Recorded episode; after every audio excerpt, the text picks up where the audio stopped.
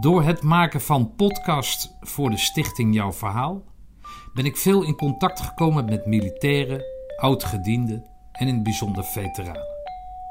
Mede door mijn Indische afkomst is daardoor mijn interesse gewekt voor hen die in voormalig Nederlands-Indië in krijgsdienst zijn geweest.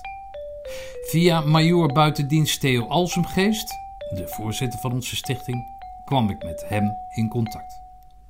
In deze eerste aflevering van de Sobbat podcast interview ik generaal-major buitendienst Leen Noordzij.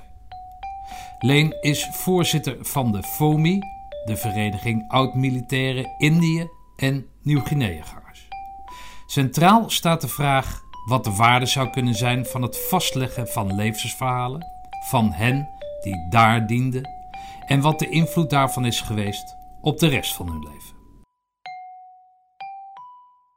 Ja, daar kan ik uh, zeker wat over vertellen. Eerst uh, vertellen dat mijn schoonvader uh, kompiescommandant was bij 411 Regiment Infanterie in, in Indië. En van mijn kant van de familie heeft er niemand in Indië gediend, dus daar heb ik geen kennis van meegekregen. Maar via mijn schoonvader wel. Nou, in 2001 werd ik gevraagd, of werd ik gevraagd, opgedragen om het commando op mij te nemen van de 1e Divisie 7 december. Nou, de 7 december divisie is een begrip, hè, zeker bij de Indië-veteranen. Dat was uh, de dienstplichtige divisie in Indië vanaf 46 tot uh, 49, tot en met 49. Uh, nou, ik werd daar eh, commandant van in 2001.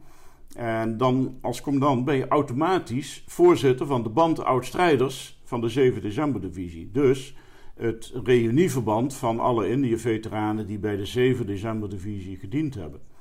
En nou, ik heb dat vier jaar gedaan. Dat is uh, langer dan normaal, maar dat komt omdat uh, in eind 2004 de divisie is opgeheven.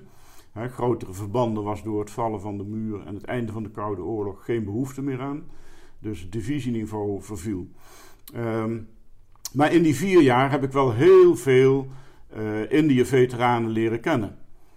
En, en leren waarderen.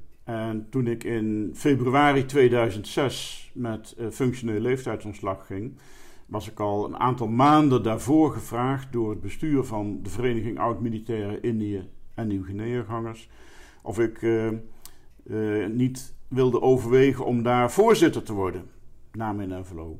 Nou, dat, dat kostte weinig moeite. Ik heb ook gelijk gezegd dat wil ik, want ik waardeer de Indië-veteranen bijzonder die ik bij de 7 december divisie heb leren kennen. En uh, ik wil me daar graag uh, voor inspannen. Nou, en zo werd ik in september 2006 voorzitter van de Indië-veteranen. Uh, unaniem gekozen, wat wel een unicum is, omdat ik, zoals je net al zei, niet van Indische afkomst ben. Laat staan in Indië gediend heb, daar ben ik ook nog veel te jong voor. Hè. Ik ben op dit moment 70, dus toen was ik nog een stuk jonger.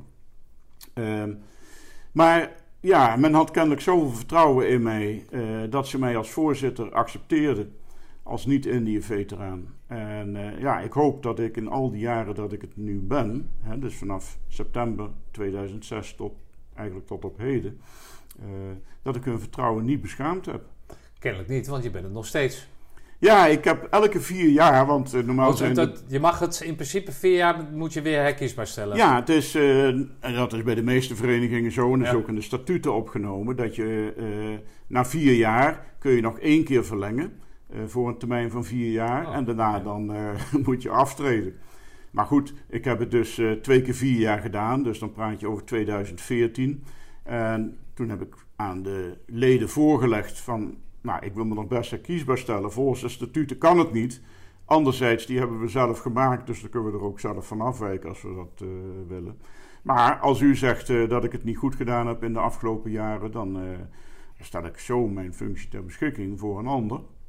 Maar nee, nee, nee, of ik toch alsjeblieft wilde blijven. En, is prima. Ik blijf. maar dan spreken we dan nu al af. Dus er komen weer twee keer vier jaar bij. Uh, ik blijf aan zolang jullie het uh, uh, goed vinden. En ik zal het elk jaar in de algemene ledenvergadering vragen: zal ik nog een jaar eraan plakken? Vinden jullie het goed? Heb ik het goed gedaan? Of zeggen jullie van nou is het mooi geweest? Hè, dus met die afspraak ja, ben ik tot op de dag van vandaag nog voorzitter. Oké. Als wij het over die gemeenschap hebben, ehm, over hoeveel mensen praten we dan, Leen? Nou, op het hoogtepunt hadden wij ruim 13.000 leden. Ehm, inmiddels is dat natuurlijk een stuk minder geworden. Ik denk dat wij er op dit moment nog een, ehm, nou, ik schat een 800, 900 hebben. Dus een beetje onduidelijk, want door de corona is uh, alles stilgevallen. En uh, lang niet alle familieleden of nabestaanden sturen ons een, ja, een kaart dat uh, de Sobat overleden is. Ja. Dus wij, wij weten het in een aantal gevallen niet. Dus we hopen nu in september weer op te starten. Als de coronaregels het uh, toestaan. Ja, dan is het scherven ruimen. Kijken wat er overgebleven is. Okay. Dus dat kan nog ja, tot verrassingen leiden. Ja. Of ja, meestal dan onaangename verrassingen. Ja. Een gemiddelde militair die daarheen ging, hoe oud was die? Uh, nou, als dienstplichtigen waren, dan waren ze van de lichting 1925. En ze gingen daar dan in 46 naartoe. Dus die waren zeg maar ja, uh, 20 voor ze daar waren. Hè? Ja, dus na hun opleiding in Nederland. Dus ik denk dat ze 19 waren toen ze opgeroepen werden in werkelijke dienst. Oké. Okay. En ehm, ja, dan had je natuurlijk de oorlogsvrijwilligers die over het algemeen wat ouder waren. dus je had al eerder geopteerd voor uitzending naar Indië, in 1944 al, zeker in het bevrijde zuidelijke Nederland. Dus die waren over het algemeen wat ouder. En dan had je natuurlijk nog de component uh, beroepsmilitairen. Ja, die waren sowieso uh, al ouder. Ja, oké. Dus hetgeen wat, hè, zeg maar, als jij zegt uh, rond de 700 mensen die er nu zijn overgebleven, dat zijn de jongeren van toen dus. Ja, dat zijn uh, over de allersterkste nog, die zijn van de lichting uh, 1924, maar dat is maar een handvol. De dienstplichtige lichting van 1925, uh, dat zijn er iets meer, dat, maar het zijn wel de allersterkste. Ja, dat en 1925, hè, dus je kunt uitrekenen, die worden of zijn dit jaar 96. Ja. Ehm, en de allerjongste, die zijn van de lichting 29.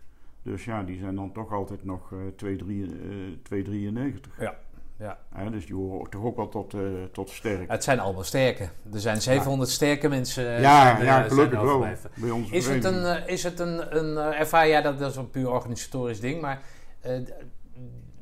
oudere mensen, hè? ik heb al moeite met de computer. Hoe, hoe is de digitale bereikbaarheid van, van de leden? Nou, dat is heel verschillend. Het is uh, wonderlijk hoeveel mensen van die leeftijd nog met de computer oh, ja? overweg kunnen. Okay. Ja, die echt nog op internet surfen. En als je die een mailtje stuurt, krijg je ook keurig antwoord per mail. Okay. Dus ja, dat zit er wel goed in. Maar je hebt natuurlijk ook ja, ongetwijfeld een aantal digibeten die alleen maar de gedrukte show wat lezen, hè, ja, het verenigingsblad. Okay. Tot hoe lang gaan jullie dat, gaan jullie, ja, het klinkt allemaal een beetje luguber natuurlijk, maar dat, tot wanneer gaan jullie dat volhouden? Uh, ja, dat zal niet zo lang meer zijn. Uh, want je ziet het ledental afnemen. Uh, kijk, FOMI Nederland is op 31 december eigenlijk uh, formeel opgehouden te bestaan.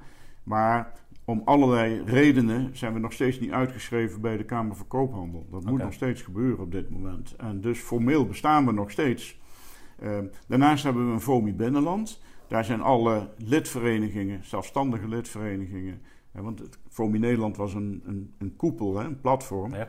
Met daaronder een aantal zelfstandige lidorganisaties per provincie.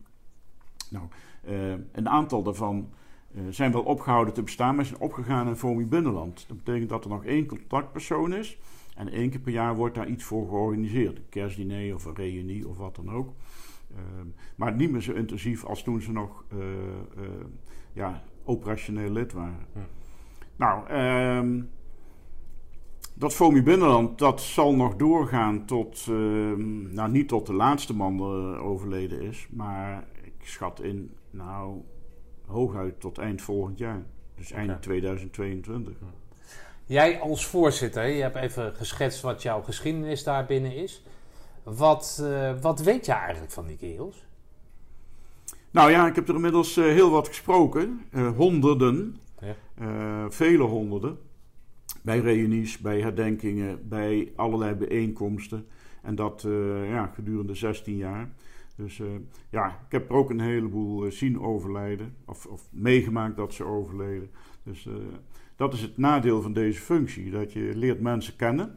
Je leert ze waarderen. Het zijn allemaal prachtige mensen. Ja, en dan opeens zijn ze er niet meer. Ja. En soms zijn dat er ja, wel vijf, zes in één week. Oké. En ja, dat is het nadeel van deze functie. Maar het voordeel is, ja, je leert heel veel mensen kennen. Je leert hun verhalen kennen. En, en daardoor is het natuurlijk wel oral history met al zijn beperkingen. Maar heb je wel een aardig beeld gekregen van wat ze meegemaakt hebben. Wat denk jij, hè, want jij zit in die functie waarin je dus contact legt. En dat is de, de, de, als een voorzitter dat goed doet, dan is dat zijn functie. Wat denk jij dat, dat uh, na, nabestaanden, maar in ieder geval familieleden, naaste uh, kinderen, wat zouden die weten van, van wat pa daar gedaan heeft? Nou, dat is heel verschillend.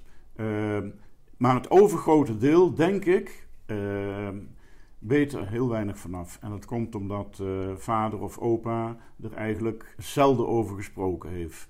Uh, dan moet ik zeggen dat ik dat wel herken. Ik ben zelf twee keer in Bosnië geweest en heb ik met mijn kinderen eigenlijk ook nooit over gesproken. Ja, waarom niet? Ja, enerzijds omdat het een andere beleefwereld was en die krijg je toch niet overgebracht. Uh, anderzijds ja, was er ook eigenlijk betrekkelijk weinig interesse. Want dat was ja, mijn activiteit, mijn feestje zal ik maar zeggen. Uh, en dat geldt hetzelfde voor de Indië-veteranen. Voor een deel hebben ze het uh, zelf nooit verteld, vonden ze het niet nodig of hadden ze het te moeilijk mee. En voor een deel had de omgeving er ook geen belangstelling voor. Ja. Uh, en dus ehm, ja, is er maar heel weinig bij de nabestaanden bekend.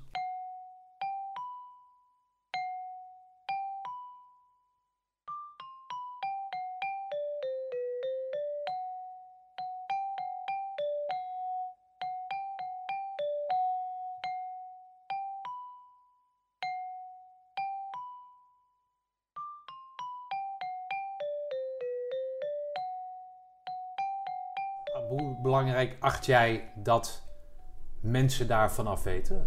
Afgezien van het persoonlijke, die familiaire band die daar nou, is. Nou, ik, uh, ik vind zelf het heel belangrijk uh, dat je wat van je opa of van je vader uh, afweet van zijn geschiedenis. Als hij het zelf niet vertelt of verteld heeft, dan moet je toch proberen om daar achter te komen.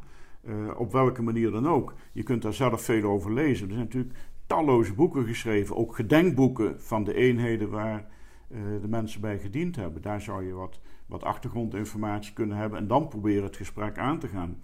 Maar ja, ik merk ook aan de reacties uh, bij onze vereniging dat er wel belangstelling is voor het verleden. Want ik krijg geregeld vragen van mijn opa heeft bij die en die eenheid gediend, is daar wat ja, ja. meer over bekend? Hm. En ja, ik probeer ze altijd zo goed mogelijk te helpen, want ja, natuurlijk is er wel veel bekend ja. als je het maar weet te vinden. Als jij, zoals je nu net doet, uh, die ervaring van jou in Bosnië, als je dat wegzet tegen die ervaring die die kerels toen ze terugkwamen uit Indië, is dat is het vergelijk te maken dat je je verhaal niet kwijt kan omdat mensen niet begrijpen waar het over gaat. Het zal een stuk desinteresse zijn omdat hun leven gedurende die tijd natuurlijk doorgaat. Maar is het ook een soort nou ja, nou, wat jij zegt, jouw feestje. Eh, maar hoe denk je dat zij daar? Want zij zijn daar natuurlijk heel lang geweest. Ik dacht dat ze daar ook altijd maar een hele korte periode. Maar het is echt wel jarenlang. Ja. En dan ga je als jonge kerel, jonge puber, ga je eigenlijk weg. Dan ga je daarheen, dan blijf je daar heel lang. Dan kom je terug en dan word je kennelijk dus niet altijd even... Uh, met, met heel veel glorie word je binnengehaald. En hoe, hoe denk jij dat daar, dat daar toen, hoe dat beleefd is door die kerels? Nou, anders denk ik dan uh, de generaties die nu op uitzending gaan. Kijk, om te beginnen was er een hele grote dienstplichtige component hè, van de mensen die op missie gingen. En nu is het zo dat als mensen op missie gaan, zijn het allemaal vrijwilligers. Hè, beroeps- of kortverbanders. Uh, dat is toch al anders dan dienstplichtige die moet. Hè? Uh, dat is al één groot verschil. En het tweede is, ja, het was natuurlijk een andere tijd. Uh, nu zijn de communicatiemiddelen veel beter. Je kunt uh, beeldbellen, je kunt telefoneren, je kunt uh, faxen, mailen, noem het allemaal maar op. Dus als je wilt kun je dagelijks contact hebben met het thuisfront. dat was in, in de Indië-periode anders. Het enige contact wat mogelijk was, was per brief. Nou, die deed er dan ongeveer zes weken over. Ehm, dus ja, soms was al iemand overleden en dan kwam de brief thuis aan en, en ja, te laat. Ja. Dus dat is al uh, een heel ander punt. Um, dus de communicatiemogelijkheden. Ja, en de tijdsduur. Uh, wat je inderdaad uh, zegt, grote aantal mensen is voor meer dan drie jaar uitgezonden geweest. Ja, dat is ongelooflijk lang, toch? Dat is ongelooflijk lang. En dat is weer anders dan de zes maanden die mensen nu op uitzending gaan. En het is in een aantal gevallen al teruggebracht naar vier en drie maanden. Ja. Om uh, ja, niet te lang van huis te zijn. Plus dat daar nog eens een keer vaak een verlof in inbegrepen is. Ja. Ja, dus in die zes maanden van Bosnië kon ik ook één of twee keer nog kort met verlof Ja. naar huis. Nou, en vanuit Bosnië is dat goed te doen. Dus ja, dan is het ook wel draaglijk. Vanuit Indië was het natuurlijk onmogelijk om even op verlof naar Nederland te gaan. Ja. Dus die zaten echt drie of nog meer eh, tijd vast in het missiegebied. Ja, plus dat dat natuurlijk een, qua, qua eh, omgeving, qua cultuur, qua hitte, qua alles is het natuurlijk heel anders dan het kleinere kikkerlandje natuurlijk. Hè? Dus dan, dan, dan is dat... Nou ja, eh, inderdaad. Kijk, ik, ik zeg al, het waren andere tijden. Eh, een heleboel eh, jongens die, die waren nog nooit buiten het dorp geweest, bij wijze van spreken. En die kwamen nu opeens na een bootreis, wat dan een unicum was, ja, in Indië terecht, in de tropen. Hè, met andere geluiden, andere geuren, andere temperaturen, andere mensen. En ja, dat was een immense overgang. Ja. En eh, ja, toen had je nog niet eh, eh, internet en, en televisieprogramma's hè, van verre landen. Hè, waar je al Ja. kennis van kon nemen. Zij wisten er toen helemaal niets Ja. vanaf. En, en, en hebben dus een enorme ervaring meegemaakt. Ja. Nou, hebben we al geconstateerd dat we het snappen waarom mensen dat dan niet vertellen, hè, omdat het niet aansluit. Wat zou de waarde nou zijn als, als een kerel van in de 90 gaat vertellen wat hij daar toen 70 jaar terug meegemaakt heeft? Nou, ik denk dat sowieso in elke veteraan besloten zit dat hij er wel over wil praten. als hij maar serieus belangstelling krijgt. Want die ervaringen die ze meegemaakt hebben, die zijn te veel en te groot om voor jezelf te bewaren. En natuurlijk zouden ze die graag met anderen delen. Maar ja, als het plonst omdat de ander geen belangstelling heeft of, of, of zich er geen voorstelling van kan maken, ja, dan is het gesprek ook gauw afgelopen. Maar dat wil niet zeggen eh, dat het niet zinvol is om in ieder geval te proberen om het te delen. En gelukkig hebben ook een heleboel veteranen dat gedaan. Die hebben, er zijn natuurlijk de nodige boeken Ja. geschreven, ook de memoires. Eh, en er is door een aantal ook wel over gesproken. Maar wat je ook ziet is dat ja, mensen met psychische problemen hè, bij de BNMO opgevangen worden. Dat die een weekend bij elkaar zitten. Dat daar wel de gesprekken loskomen. Omdat die mensen hetzelfde meegemaakt hebben. Ja. eh, Dezelfde ervaringen hebben. En een luisterend oor voor elkaar hebben. Dus de, de, de noodzaak is er wel. Eh, en als die op de een of andere manier geschapen kan worden. Dan zou dat, eh, dan zou dat geweldig zijn. Oké.